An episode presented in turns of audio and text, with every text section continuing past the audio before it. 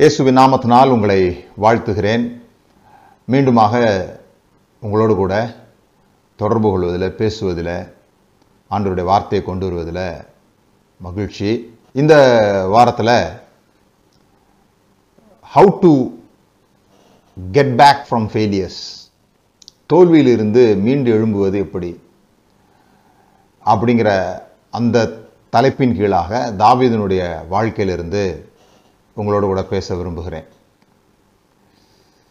நம்ம ஜோ பண்ணுவோம்.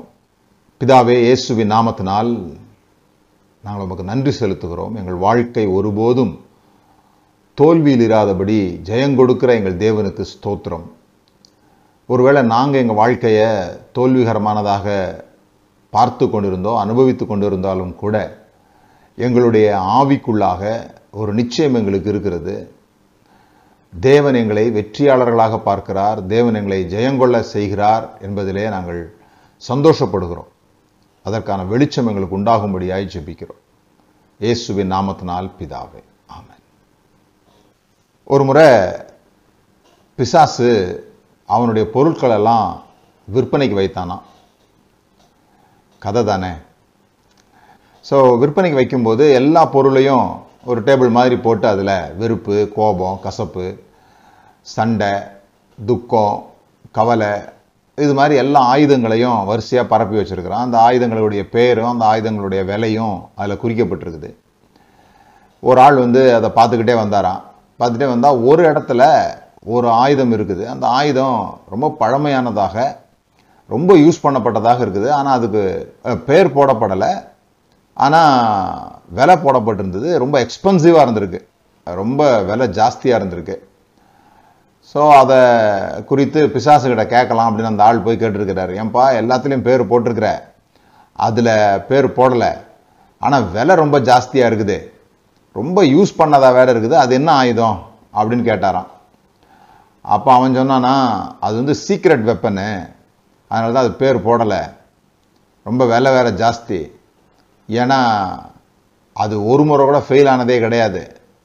அதிகமான பேர்கிட்ட நான் உபயோகப்படுத்துகினேன் ஆயுதம் இது. வேறு எந்த ஆயுதங்கள் தோற்று போகும்போது கூட இந்த ஆயுதம் ஜெயிச்சிரும். நிறைய பேருடைய வெற்றியை நான் பறித்திருக்கிறது இது மூலமாக தான் அப்படின்னு சொன்னானான் சரிப்பா அந்த ஆயுதத்தினுடைய பேரை சொல்லு. அப்படின்னு சொன்னால் அதுக்கு பேர் தான் டிஸ்கரேஜ்மெண்ட் சோர்வு என்று சொன்னானா.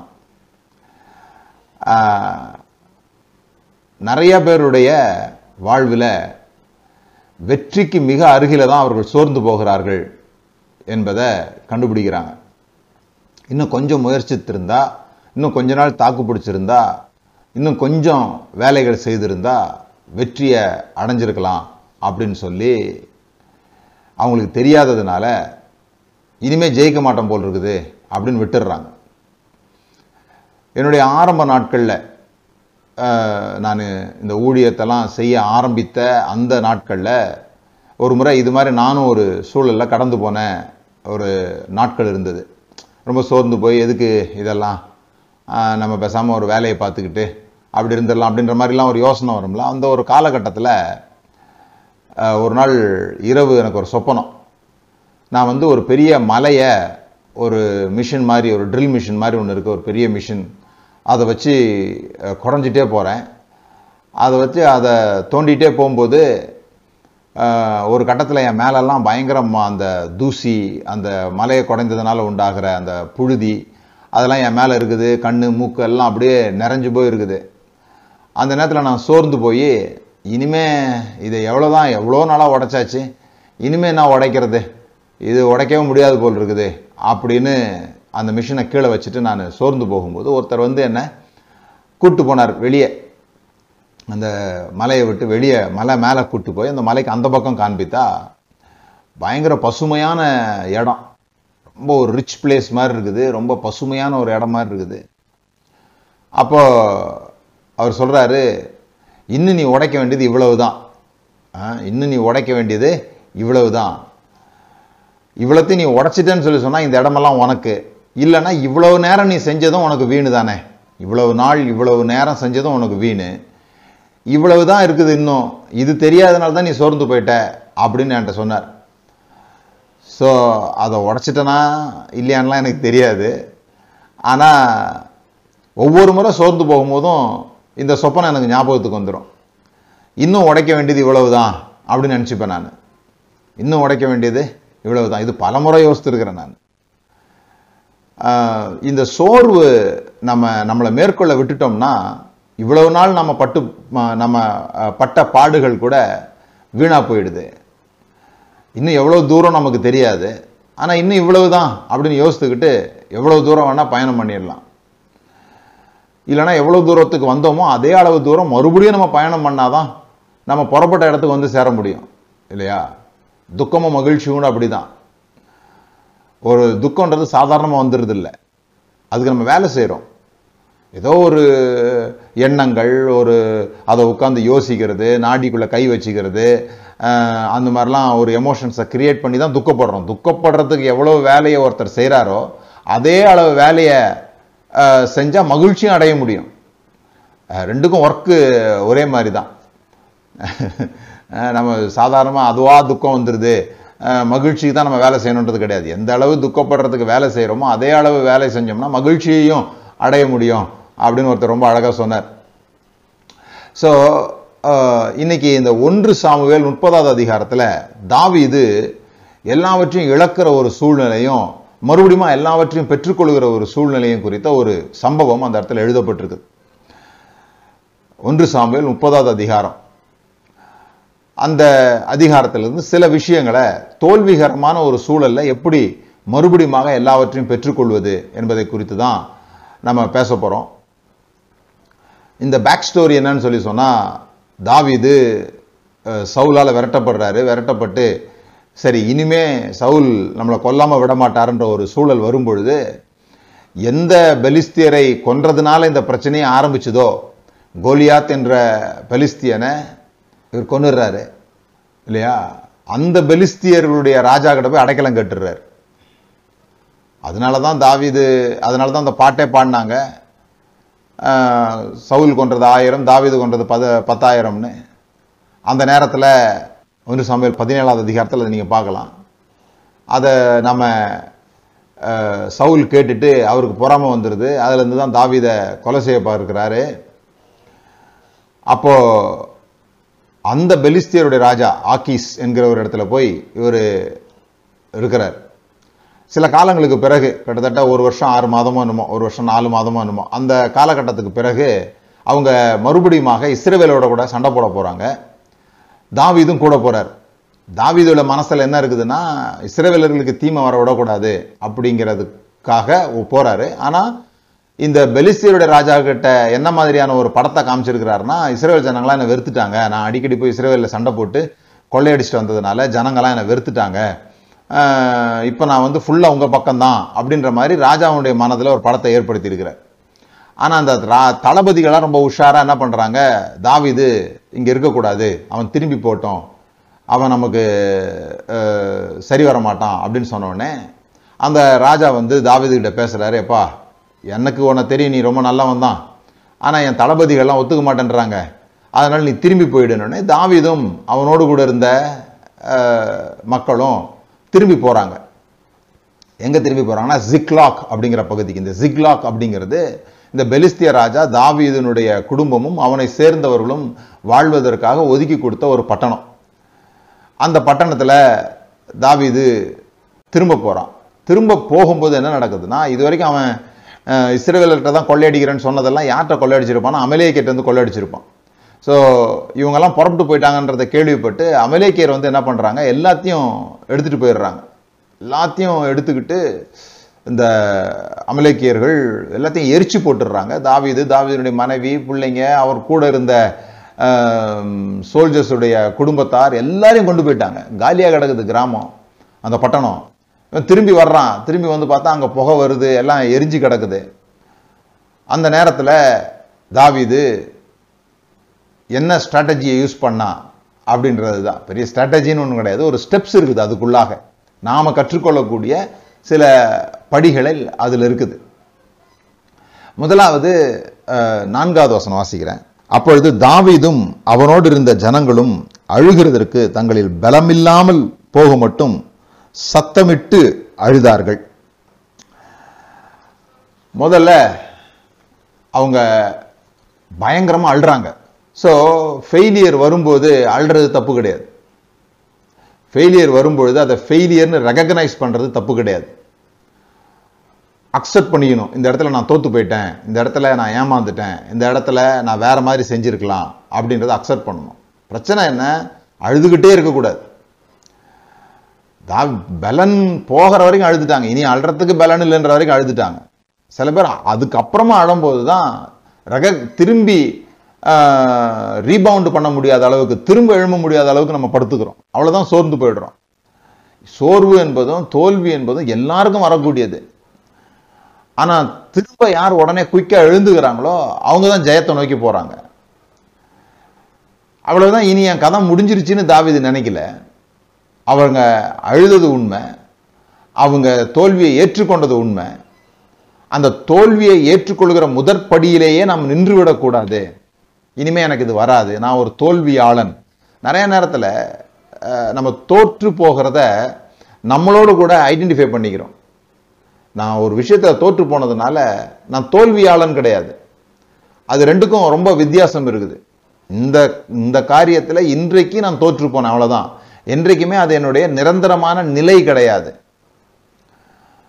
நான் எல்லாவற்றையும் இழந்து போன எல்லாவற்றையும் திரும்பிக் கொள்ள முடியும் என்கிற அந்த எண்ணம் எப்போ வராமல் போயிடும்னு சொல்லி சொன்னால் நான் கண்ணீரால் நிறைஞ்சிருக்கும் பொழுது இனி என்ன செய்யணும்னே யோசிக்காத போது இதோட என் வாழ்க்கைக்கு முடிவு வந்துருச்சுன்னு நான் நினைக்கும் போது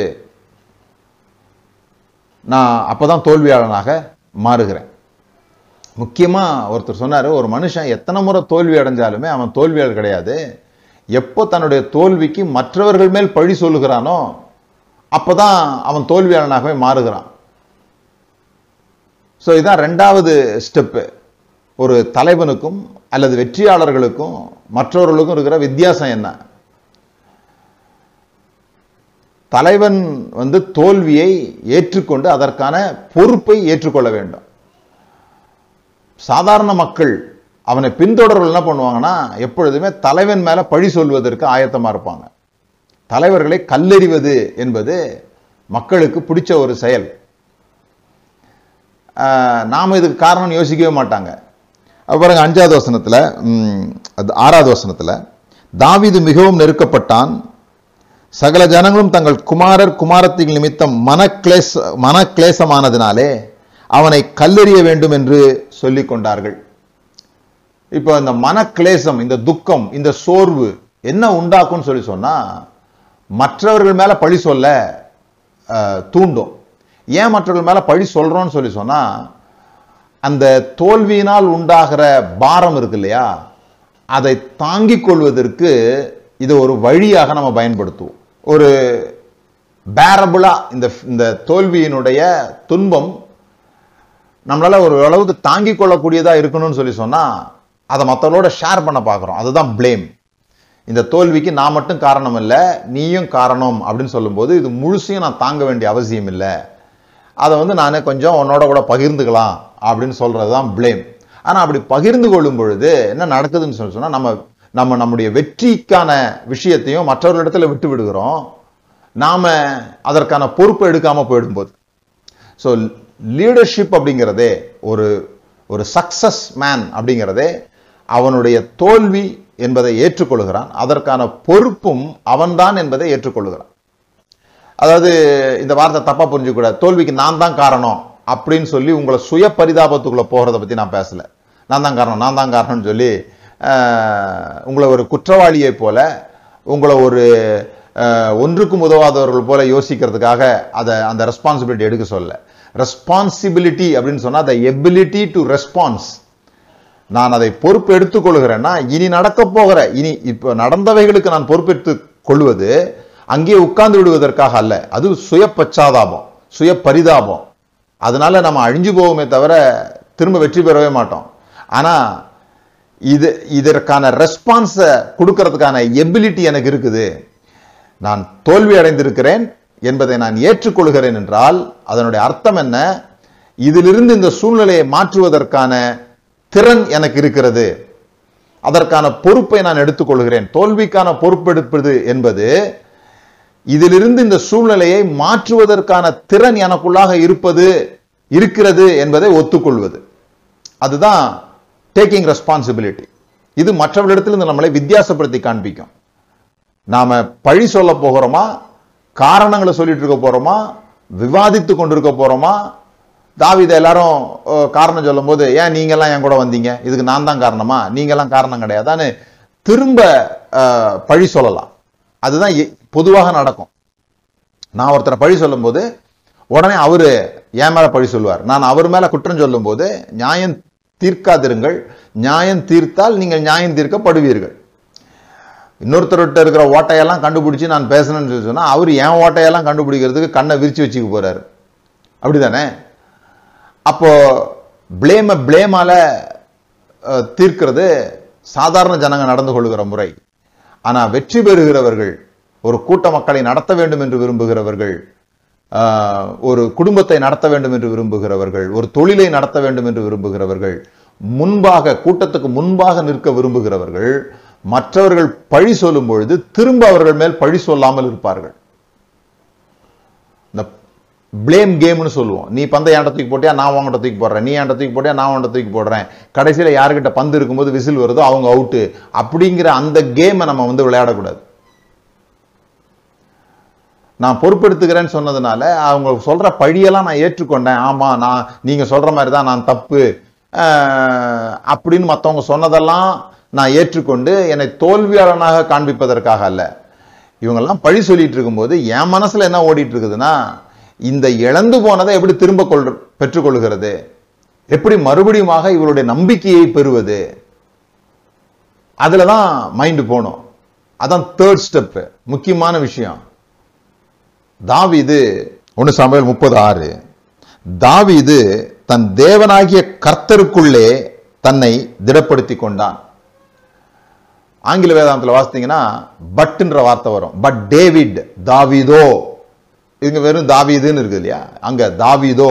மற்றவர்களெல்லாம் பழி சொல்லி கொண்டிருக்கும் பொழுது மற்றவர்களெல்லாம் மனக்லேசத்தினால நிறைந்திருக்கும் பொழுது தாவீதோ கர்த்தருக்குள் தன்னை திடப்படுத்தி கொண்டான்.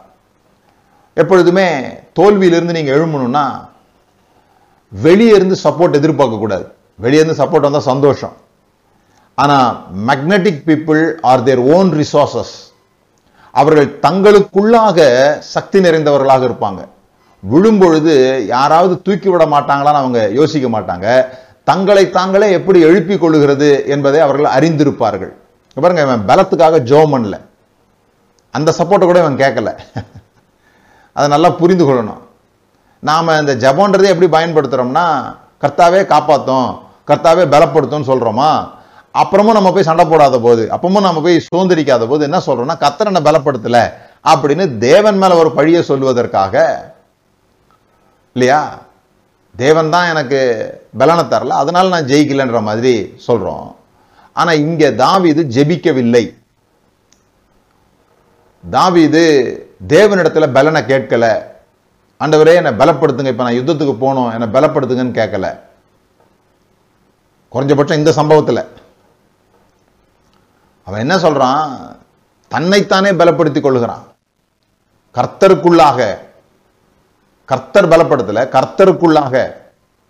நீங்க எப்படி வேணா பலப்படுத்திக்கலாம். தேவன் என்னோட கூட இருக்கிறார் அப்படின்னு சொல்லுவதன் மூலமா பாசிட்டிவ் கன்ஃபெஷன் மூலமா இதுவரைக்கும் நடந்த வெற்றிகள் எல்லாம் நினைச்சு பார்ப்பதன் மூலமாக அஹ், இதுவரைக்கும் கரடி அடிச்சோம் சிங்கத்தை அடிச்சோம் பிறகு டைரியில கோலியாத்தை அடிச்சது வேற எழுதி வச்சிருக்கிறோம்.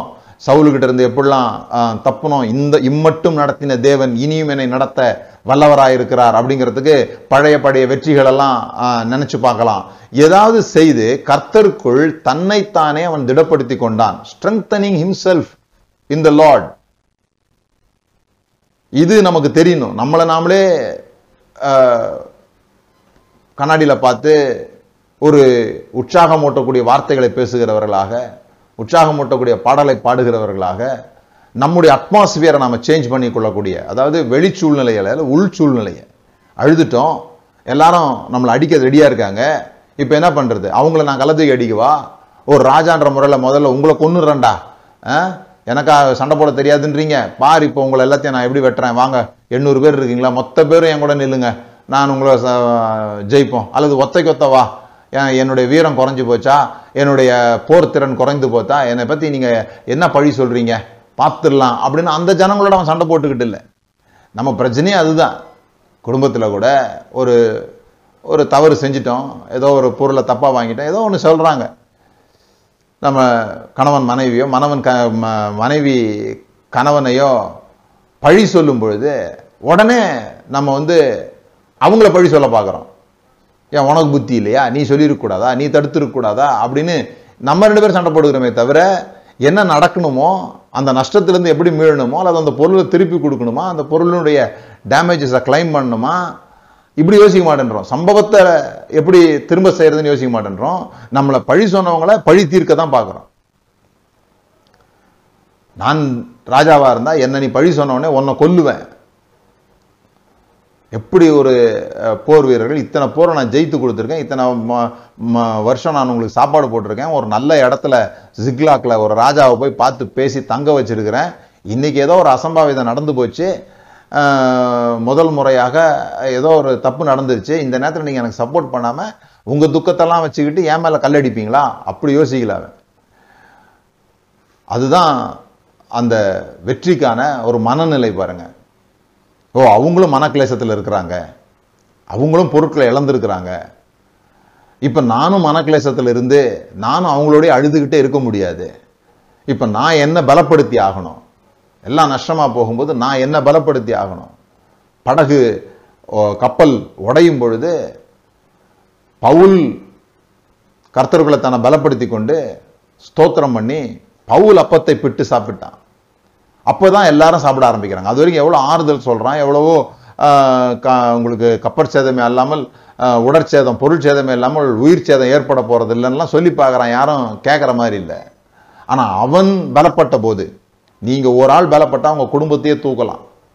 நீங்கள் ஒருத்தர் விசுவாசமுடையவர்களாக நம்பிக்கையுடையவர்களாக இருக்கும் பொழுது உங்களை சுற்றி இருக்கிற சூழலை மாற்றிக்கொள்ளலாம். கர்த்தருக்குள்ளே தன்னைத்தானே பலப்படுத்தி கொண்டான். பாருங்க கவலைப்பட்டுக்கிட்டு இருக்கிறதுல பிரயோஜனம் இல்லை. எல்லாம் என் கூட சேர்ந்து முடிஞ்ச வாயை திறந்து சொல்லுங்கள் எனக்கு நிறைய வேலை இருக்குது. கவலைப்படுறதுக்கு நேரம் இல்லை. அது சொல்லுங்கள் எனக்கு நிறைய வேலை இருக்குது. கவலைப்படுறதுக்கு நேரம் இல்லை. அப்படி கவலைப்படுற நேரத்தில் நாளைக்கு என்ன செய்யலான்றதை நான் யோசிக்க போகிறேன் நேற்று என்ன நடந்தது என்பதை குறித்து நான் கவலைப்பட்டு கொண்டிருக்கிற நேரத்தில் நாளைக்கு என்ன செய்யலான்றதை நான் யோசித்தால் அந்த நேரத்தை நான் பிரயோஜனம் உள்ளதா மாற்றிக்கொள்வேன். நாலாவது தாவீது ஜெபம் பண்ணான். என்ன பிரதர்? மூணாவது பாயிண்ட் சொன்னீங்க தாவீது ஜெபம் பண்ணலன்னு. நாலாவது பாயிண்ட் சொல்கிறீங்க தாவீது ஜெபம் பண்ணான்னு. அங்கே தான் ஜெபம் எப்படி வேலை செய்யுது நமக்கு தெரியணும். கர்த்தாவே பலப்படுத்தும் கர்த்தாவே சுகப்படுத்தும் கர்த்தாவே இப்படி கர்த்தர் என்னமோ ஒரு வேலைக்காரர் மாதிரியும் கர்த்தரை வந்து நம்ம கமாண்ட் பண்ணால் வந்து வேலை செய்கிறவர் மாதிரியும் நம்ம பண்ணுற ஜபங்கள் இருக்கு இல்லையா? எனக்கு அதை செய்யும் இதை செய்யும். உடனடியாக செய்யும். இம்மீடியட்டாக செய்யும். காப்பாற்றும் தடு தடுத்து விடும். அப்படின்னு சொல்லி ஒரு பாடி கார்டு செய்யக்கூடிய வேலையெல்லாம் கத்தர் செய்கிறாரு ஒரு ஒரு மேனேஜர் செய்யக்கூடிய வேலையெல்லாம் கத்தர் செய்யணும். ஒரு பணியாளன் செய்யக்கூடிய வேலையெல்லாம் கடைக்கு போய் பொருள் வாங்கிட்டு வானா அதுபோல் கர்த்தாவே எனக்கு இன்றைக்கி சாப்பாடு வேணும்னா உடனே அவர் ஆர்டர் பண்ணி கொடுக்கணும். இந்த மாதிரி தானே நம்ம ஜபங்கள்லாம் வந்து கர்த்தரை வேலை வாங்குவதாக இருக்கிறது. அந்த வேலை அவனே செஞ்சுக்கிட்டான் தாவிது. பலப்படுத்துறதெல்லாம் நான் பார்த்துக்கிறேன். என் நீர் வந்து எஜமானன் எனக்கு. நீர் வந்து தேவன். எனக்கு தெரியாதது உமக்கு தெரியும். நான் பார்க்காததை உமால் பார்க்க முடியும். ஆகவே அதை தான் நான் கேட்பேன். ஆ? அதான் அவனுடைய ஜெபம் பாருங்க. தாவிது அகிமலேக்கின் குமாரனாகிய அபியத்தார் எனும் ஆசாரியனை நோக்கி ஏபோத்தை என்னிடத்தில் கொண்டு வா என்றான். ஏபோத்தை என்னிடத்தில் கொண்டு வா என்றான். நம்ம வந்து சின்ன சின்ன விஷயங்களை நம்ம ஜெபம் பண்ணுவோம். ஆண்டவரே பலப்படுத்தும் ஆண்டவரே. சுகப்படுத்தும் எல்லாம் ஜோம் பண்ணுவோம். அதே நேரத்தில் கல்யாணத்துக்கு பொண்ணு பார்க்கணுன்னாலோ அல்லது ஏதாவது முக்கியமாக தொழில் துவங்கணுன்னாலோ நமக்கு தீர்க்கதரிசிகள் தேவைப்படுவாங்க. ஏன்னா நமக்கு ஜெபம் பண்ண தெரியாது. நம்ம உடனே அந்த நேரத்தில் தான் தீர்க்கதரிசிகளை போய் கொஞ்சம் கேட்டு சொல்லுங்கள் கத்தர் என்ன சொல்கிறாருன்னு கேட்டு சொல்லுங்கள் இந்த வருஷம் நல்லா இருக்குமா? இந்த வருஷம் நான் பொருள் துவங்கலாமா? பொண்ணுக்கு கல்யாணம் நடக்குமா? அப்படின்னு மற்றவங்களுக்கு வேற வேற வாய்ப்பு இருக்குது. அவங்க அதை அதை போய் செய்கிறாங்க நமக்கு வேற வாய்ப்பு இல்லை. இந்த ப்ராஃபட்ஸ் ப்ரா பாஸ்டர்ஸ்லாம் இருக்கிறாங்க. ஜெபம் பண்ணுறவங்க இருக்காங்க. ஜெப வீரர்கள் இருக்காங்க. கர்த்தரோட நேரடி கனெக்ஷனில் இருக்கவங்க இருக்கிறாங்க. அதனால் நேரடியாக போய் அவங்கள்ட்ட கேட்டுறது நம்ம. பழைய ஏற்பாட்டு காலத்தில் இதற்காகவே வைக்கப்பட்டிருந்த ஆசாரியன் இடத்துலையே தாவிது கேட்டு சொல்லுன்னு சொல்லலை. என்னை கேட்டு சொல்லு. நான் போகலாமா வேணாமான்னு கேட்டு சொல்லுன்னு சொல்ல ஏபோத்தை என்னிடத்துல கொண்டு வா. நான் நேரடியாக பேசுகிறேன் கர்த்தட்டன்னு பழைய ஏற்பாட்டு காலத்திலேயே இப்போ நேரடியாக நமக்குள்ளே அவர் வாழ்ந்து கொண்டிருக்கிறார். நம்ம யார் யாரையும் போய் கேட்டுக்கிட்டு இருக்கிறோம். சொல்லுங்க கொஞ்சம் கை வச்சு தலையில் கை வச்சு சொல்லுங்க அப்படின்னு சொல்லி. ஒருத்தர் ஒருத்தர் உற்சாகப்படுத்துறதோ உற்சாகமான வார்த்தைகளை பேசுகிறதோ தவறு கிடையாது. ஆனால் நீங்கள் போகலாமா வேணாமா இப்போ ஒரு தொழிலை துவங்கலாமா வேண்டாமா இந்த பொண்ணை கட்டலாமா இந்த பையனை என் பொண்ணுக்கு கல்யாணம் பண்ணி வைக்கலாமான்னு இந்த கேட்குறதெல்லாம் இருக்குது பாருங்க. அதுக்கு சில பேர் சில பேர்கிட்ட கேட்குறது வந்து ரொம்ப அபத்தமாக இருக்குது. சரி அது நம்ம சப்ஜெக்டுக்குள்ளே இல்லை. எப்படியோ கல்யாணம் ஆனால் சரி. எப்படியோ வேலை வேலைகளே தோங்குனீங்கன்னா அதுவே பெரிய விஷயம். யார்கிட்டயாவது கேட்டு கேட்டு தோங்குங்க ஆனால் புரிந்து கொள்ள வேண்டியது தான் தாவி இது என்னை பலப்படுத்தும் ஆண்டவரேன்னு ஜெபம் பண்ணல. ஆனால் நான் இப்போ போகலாமா வேணாமான்னு கேட்டுட்டு அப்போ asking right question to right person சரியான கேள்வியை சரியான நபரிடத்தில் கேட்க வேண்டும். ஆண்டவரிடத்தில் அவன் கேட்குறான் நான் போகலாமா இப்போ? நான் போனால் எல்லாத்தையும் எடுத்துப்பேனா? இதுதான் அவன் கேட்ட கேள்வி. இப்போ சிக்ஸ்த்து பாயிண்ட் என்ன? யார் தன்னைத்தானே பலப்படுத்தி கொண்டார்களோ அவர்களுக்கு எப்பொழுதுமே தேவன் ஆம் என்று சொல்லுகிறார். ஏன் இன்னும் உங்கள் ஜபத்துக்கு பதில் வரல தெரியுமா? ஜபத்துக்கு முன்னால சில விஷயங்கள் செய்ய வேண்டியிருக்குது. நாம வந்து எல்லாம் ஜபம் எதிலும் ஜபம் எப்பொழுதும் ஜபம்ன்ற ரீதியில போயிட்டோம்.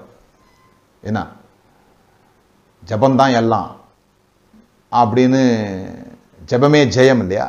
நமக்கு அப்படி ஒரு வசனமே இல்லைன்றது நமக்கு தெரில ஜெபமே ஜெயம். உங்கள் விசுவாசமே உலகத்தை ஜெயிக்கிற ஜெயம்னு பைபிளில் இருக்குது. உங்கள் விசுவாசமே உலகத்தை ஜெயிக்கிற ஜெயம் இல்லையா?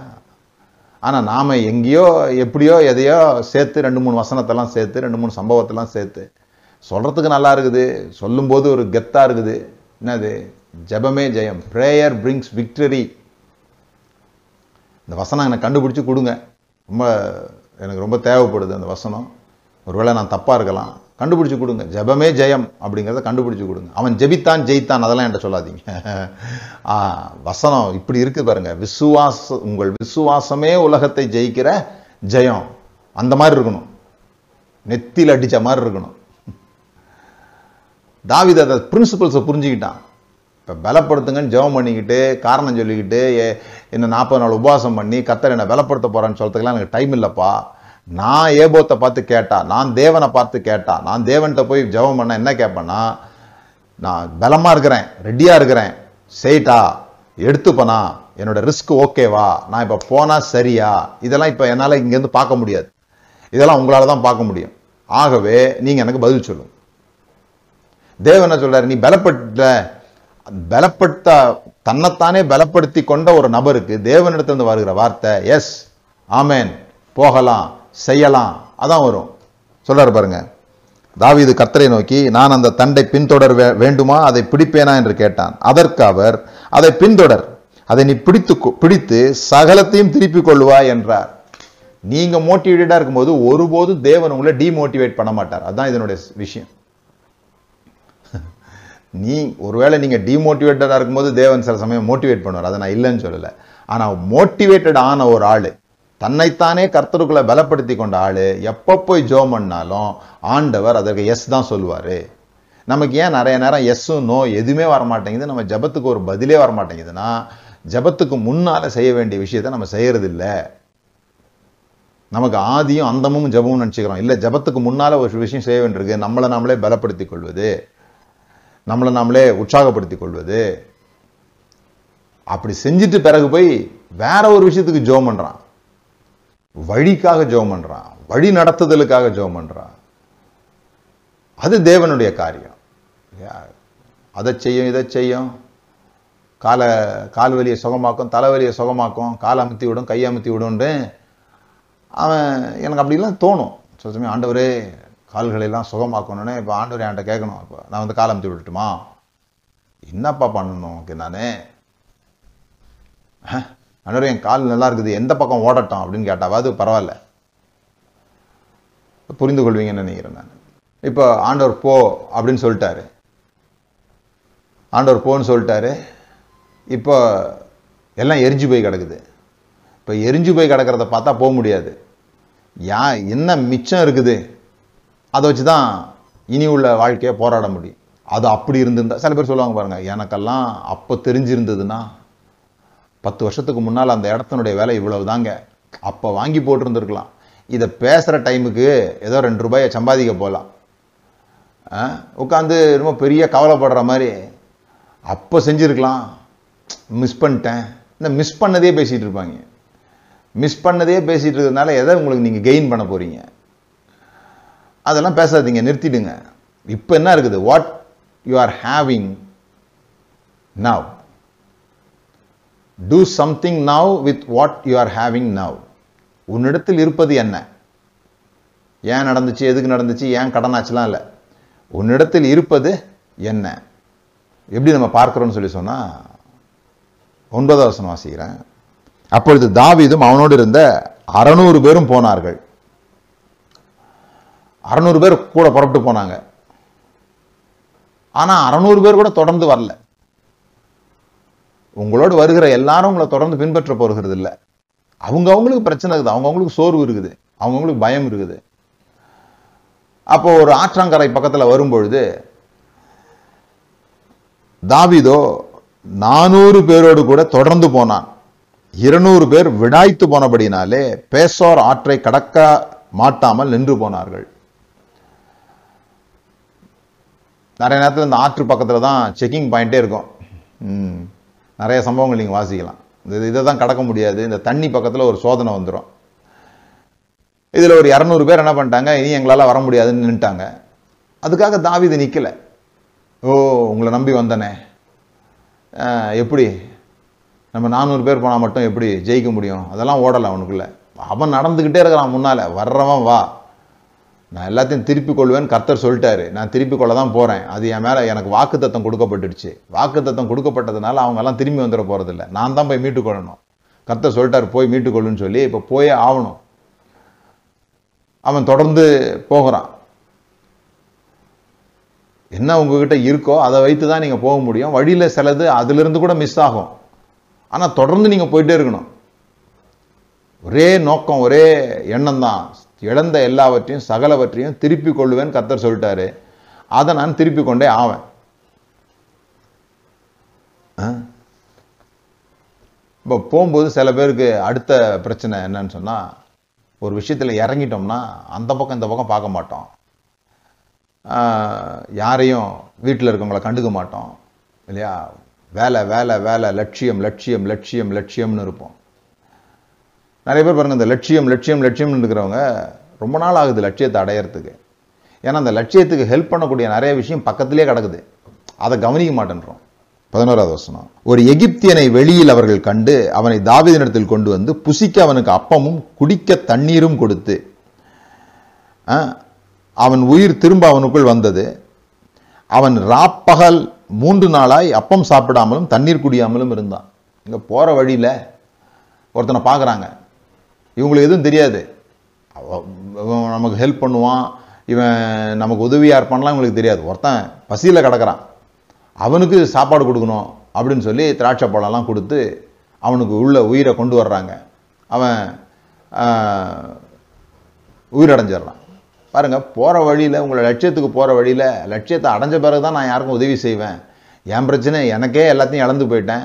என்னதே எல்லாத்தையும் கொண்டு போயிட்டானுங்க. அவனுக்கு எவ்வளோ தூரம் போயிருக்கானுங்களோ தெரில நான் பின்னால் விரட்டிக்கிட்டு போய் ஆகணும். இதில் நடுவில் நான் நின்றுலாம் யாருக்கும் உதவி செய்ய முடியாது. எனக்கு பிறன் யார்? என் வேலையும் எனக்கு வே- பெருசாக இருக்குதுன்னு போகிறத விட how can I help you அப்படிங்கிற கேள்வியை அடிக்கடி கேட்டுக்கிட்டே இருக்குது நல்லது. நம்முடைய பெரிய பிரச்சனை what is in what is in for me நான் ஒரு காரியத்தை செய்கிறேன்னா அதில் எனக்கு என்ன லாபம் கிடைக்கும்? அதில் எனக்கு என்ன பேர் கிடைக்கும்? இந்த லா இதை செய்கிறதுனால எனக்கு என்ன உண்டாகும்? அது மட்டுமே தான் நம்முடைய கேள்வியாக இருக்குது. நான் உங்களுக்கு எப்படி உதவுவது? மற்றவர்களுக்கு எப்படி உதவுவது?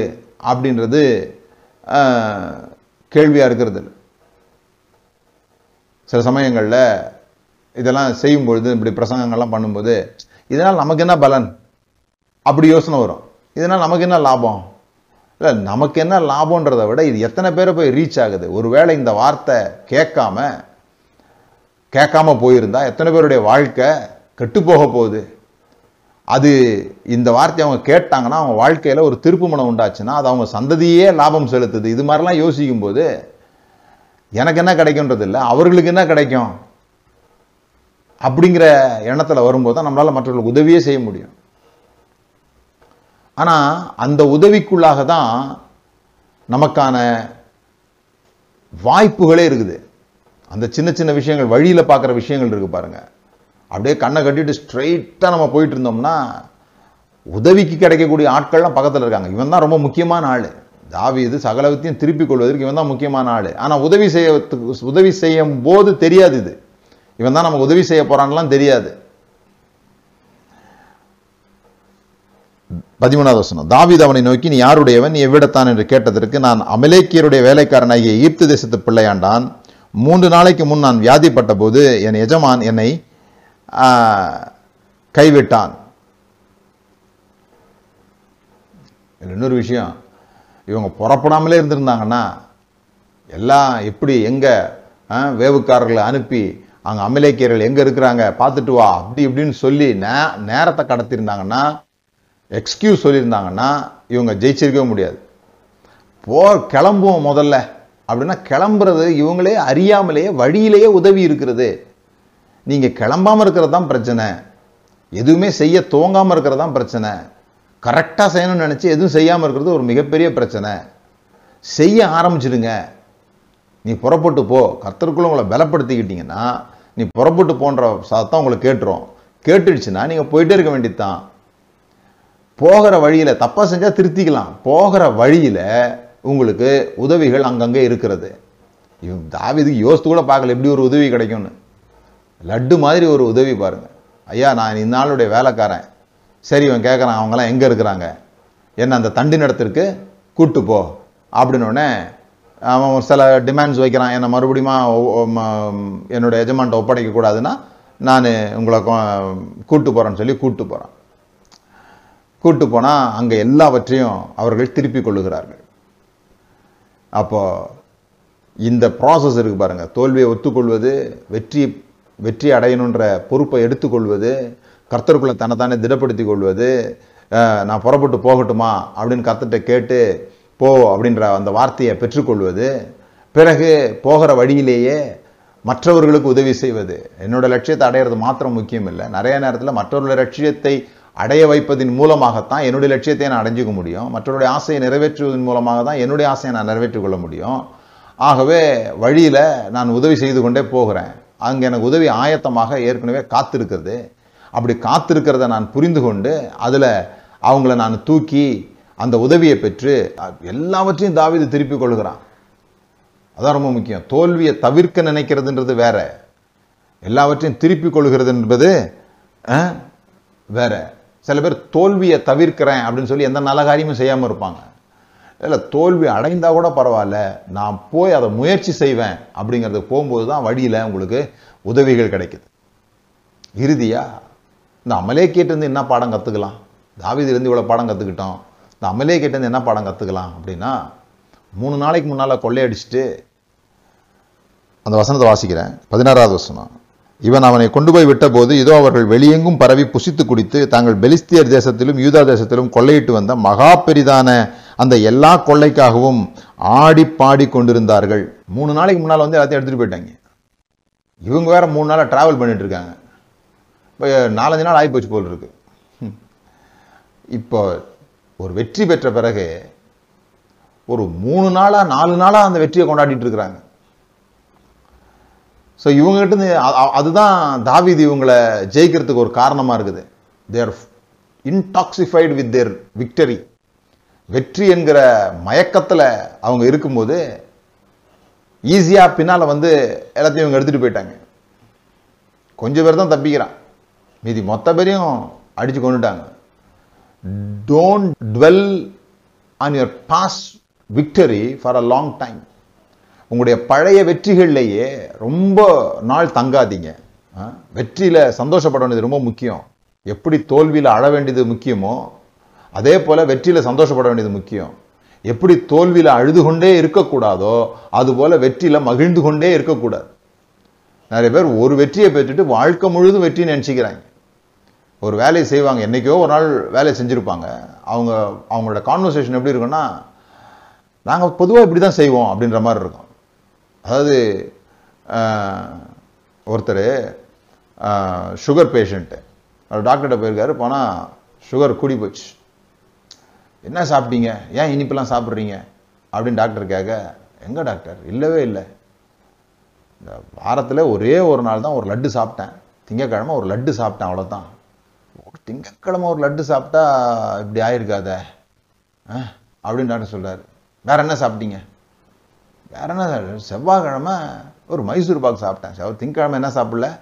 லட்டு சாப்பிடல. திங்கக்கிழ திங்கக்கிழமை லட்டு சாப்பிட்டேன். செவ்வாய்க்கிழமை மைசூர் பாக் சாப்பிட்டேன்னு ஏழு நாளும் ஏழு ஸ்வீட் சாப்பிட்ருக்கிறார் வேறு வேறு ஸ்வீட் சாப்பிட்ருக்கிறார் சில பேர் ஒரு ஒரு ஒரு நாள் வெற்றி நடந்திருக்கும். அல்லது ஒரு ஒரு நாள் அவங்க ஒரு குறிப்பிட்ட வேலையை செஞ்சுருப்பாங்க. அதை எப்படி சொல்லுவாங்கன்னா அவங்க வாழ்க்கையிலேயே அதுதான் இருக்கிறது போல் அவங்களுக்குள்ளேயே அவங்க ஒரு ஒரு இல்யூஷனில் இருப்பாங்க. Don't dwell on your success for long time அடுத்த வேலை அடுத்த முயற்சி அடுத்த பயிற்சி அதுக்கு நம்ம போகணுமே தவிர நாம் என்றைக்கோ பெற்ற வெற்றியில் அப்படியே மகிழ்ந்து மகிழ்ந்து ம- மகிழ்ச்சி ரொம்ப முக்கியம். ஆனால் அந்த வெற்றியிலேயே ஒரு போதையாகி அந்த வெற்றியே எனக்கு போதுன்ற மாதிரி நின்றக்கூடாது. அப்படி நின்னதுனால தான் அமலேக்கியரை தாவிதால ஜெயிக்க முடிந்தது. வெற்றி பெற்றாச்சு ஒரு நாள் கொண்டாடியாச்சு போங்கடான்னா மூணு நாள் அங்கேயே உட்காந்துருக்குறீங்க வெற்றி பெற்று ஓ கிடைக்காது கிடச்சி போச்சு. இது மாதிரி வெற்றியை நம்ம அனுபவிச்சதே இல்லைன்ற அந்த ஆர்வத்தில் தொடர்ந்து அதற்குள்ளாக மகிழ்ந்து கொண்டிருக்கும்போது பின்னால் வரப்போகிற லாஸ் அவங்களுக்கு தெரியவே இல்லை. ஸோ தாவிதிட்டிருந்தும் பாடம் கற்றுருக்குறோம் அமலேக்கிட்டேருந்தும் பாடம் கற்றுக்குறோம் தாவிதுக்கிட்ட என்ன பாடம் கற்றுக்குறோம் தோல்வி நிரந்தரமானதல்ல. தோல்வி நிரந்தரமானதல்ல. Failure is not permanent failure is not permanent நாம் திருப்பி போய் எல்லாத்தையும் எடுத்துக்கொள்ள முடியும். நம்மளை நாமளே பலப்படுத்திக்கிட்டு போனால் முடியும். வழியில் உதவிகள் நமக்கு தெரியாமலே காத்திருக்குது. சின்ன சின்ன காரியங்களில் கவனம் செலுத்துவதன் மூலமாக மக்கள் மேலே அன்பு செலுத்துவதன் மூலமாக நமக்கான உதவிகள் நமக்கு கிடைக்குது. அப்படிலாம் நம்ம தோல்வியை திருப்பி கொள்ள முடியும். அமலேக்கிட்ட என்ன பாடம் கற்றுக்கிறோம் வெற்றி என்பது ஒரு முறை மாத்திரம் பெறுவதல்ல. ஒரு வெற்றியில் எல்லாம் முடிஞ்சு போகிறதில்ல. ஒரு வெற்றி ரொம்ப நாளைக்கு தாக்கு பிடிக்காது. ஒரு முறை ஒரு லட்ச ரூபா சம்பாதிச்சிட்டா போதும்னு கிடையாது. அதை அது போதும்னு நினச்சிங்கன்னா கொஞ்ச நாள் அது எல்லாமே கரைஞ்சி மறுபடியும் அதே பிச்சை எடுக்கிற நிலைமைக்கு வந்துடுவோம் அப்போ அந்த ஒரு லட்சம் சம்பாதிச்ச பிறகு அந்த ஒரு லட்சத்தை வைத்து அடுத்தடுத்து எப்படி சம்பாதிக்கிறது அடுத்தடுத்து எப்படி பணத்தை ஈர்ப்- ஈர்ப்பது என்று யோசிக்கணும். ஒரு வெற்றி வெற்றி அல்ல வெற்றியினுடைய முடிவு அது அல்ல. Failure is not final success is never ending வெற்றி என்பது தொடர்ந்து கொண்டே இருக்கக்கூடிய ஒன்று. ஆனால் தோல்வி என்பது தொடர்ந்து கொண்டிருக்கக்கூடியதல்ல அது நீங்கள் திருப்பிக் கொள்ளக்கூடிய ஒன்று. நாம தோல்வி நிரந்தரமானதுன்னும் வெற்றி ஒன்றே ஒன்று தானும் நினச்சிறதுனால தான் நிறைய சிக்கல்களில் நம்முடைய வாழ்க்கை இருக்கிறது. இன்றைக்கு உங்கள் கண்கள் திறக்கப்படுமானால் நீங்கள் ஒருவேளை ஒரு வெற்றியை சமீபத்தில் தான் பெற்று அதற்குள்ளே ஆசைப்பட்டு அதற்குள்ளேயே மயங்கி இருப்பீங்கன்னா உங்கள் கண்களை திறந்து அடுத்த வேலையை செய்ய பாருங்கள் நீங்கள் தோல்வியில் இருப்பீங்கன்னு சொல்லி சொன்னால் அந்த தோல்வி நிரந்தரமானதல்ல. யூ கேன் ரீபவுண்ட் மறுபடியுமாக நீங்கள் மேலே வர முடியும். சில சில நம்பிக்கைகளை புதுப்பித்துக் கொள்வதன் மூலமாக உங்களை நீங்களே பலப்படுத்திக் கொள்வதன் மூலமாக சின்ன சின்ன உதவிகளை உங்களால் என்ன முடியுமோ அந்த நீங்கள் போகிற பாதையில் மற்றவர்களுக்கு என்ன செய்யணுமோ அதை கவனம் செலுத்துவதன் மூலமாக உங்கள் ப்ரொமோஷன்ஸை நீங்கள் நீங்கள் பெற்றுக்கொள்ள முடியும். இதெல்லாம் நீங்கள் கற்றுக்கொள்வீர்களானால் நிச்சயமாக சோர்விலிருந்து மேலே வந்து ஜெயத்தை நீங்கள் திராட்சை பழத்தை புசிக்கிறது போல புசிக்க முடியும். ஆண்டவர் அதற்காக உங்களுக்கு உதவி செய்ய காத்திருக்கிறார். பலப்படுத்துறதில்ல. அதுக்காக நீங்கள் ஜெபம் பண்ண வேண்டியதில்லை. ஆனால் வழிகாட்ட போ என்று சொல்ல நீ திருப்பிக் கொள்வாய் என்று சொல்ல ஆண்டவர் காத்திருக்கிறார். ஜெபம் பண்ணுவோம். பிதாவே இயேசுவின் நாமத்தினால் நாங்கள் உமக்கு நன்றி செலுத்துகிறோம். எங்கள் வாழ்வில் நாங்கள் ஒருவேளை எல்லாவற்றையும் இழந்த சூழ்நிலையில் இருந்தாலும் கூட தாவீது கர்த்தருக்குள் தன்னைத்தானே பலப்படுத்தி கொண்டான் என்று சொன்ன அந்த வார்த்தையின்படி நாங்கள் எங்களை நாங்களே பலப்படுத்தி கொண்டு எங்களுடைய தோல்விகளை ஜெயங்களாக மாற்ற எங்களுடைய துக்கங்களை சந்தோஷங்களாக மாற்ற எங்கள் இழப்புகளிலிருந்து திருப்பிக் கொள்ள எங்கள் எ- நாங்கள் எதையெல்லாம் இதுவரை இழந்து போனோமோ அதை எல்லாவற்றையும் திருப்பிக் கொள்ளக்கூடிய வாய்ப்புக்காக நாங்கள் ஜெபிக்கிறோம். நீர் அதற்கு போ சகலவற்றின் திருப்பிக் கொள்வாய் என்று சொல்கிறதற்காக உமக்கு நன்றி. இந்த வார்த்தைகளை பலப்படுத்தி இருக்கிறது. இங்கே இதை கேட்டுக்கொண்டிருக்கிற ஒவ்வொருவரும் அவர்கள் இழந்தவை எல்லாவற்றையும் திருப்பிக் கொள்வார்களாக என்று சொல்லி நாங்கள் செபிக்கிறோம் இயேசுவின் நாமத்தினால் பிதாவே ஆமாம் கத்தமை ஆசீர்வதித்திருக்கிறார். தொடர்ந்து உங்களுடைய காணிக்கைகள் வரவேற்கப்படுகிறது. இந்த ஊழியத்திற்கு உதவுவதற்காக நீங்கள் ஆசீர்வதிக்கப்பட்டிருந்தா எங்களுடைய வார்த்தையின் மூலமாக நீங்கள் உற்சாகப்படுத்தப்பட்டிருந்தா தெளிவு பெற்றிருந்தா நீங்கள் எங்களுக்கு உதவி செய்யும்படியாக இந்த ஊழியத்தில் உங்களுடைய பொருளாதாரத்தின் மூலமாக இது இதே போன்ற வார்த்தைகள் இன்னும் நிறைய பேருக்கு போய் சேருவதற்கு நீங்கள் உதவும்படியாக கேட்கிறோம். எங்களுடைய யூடியூப் சேனலை சப்ஸ்கிரைப் பண்ணிக்கோங்க. தொடர்ந்து தினந்தோறும் காலையில் வருகிற செய்திகளை நீங்கள் மற்றவர்களோடு கூட பகிர்ந்து கொள்ளுங்கள். மற்றவர்களுக்கு இந்த ஊழியங்களை அறிமுகப்படுத்துங்க. இந்த செய்திகளை அறிமுகப்படுத்துங்க. அதன் நிமித்தமாக அவர்களும் கூட தெளிவு பெறுவதற்கு விடுதலை அடைவதற்கு அது உதவியாக இருக்கும் நன்றி. கத்தனமை ஆசீர்வதித்திருக்கிறார்.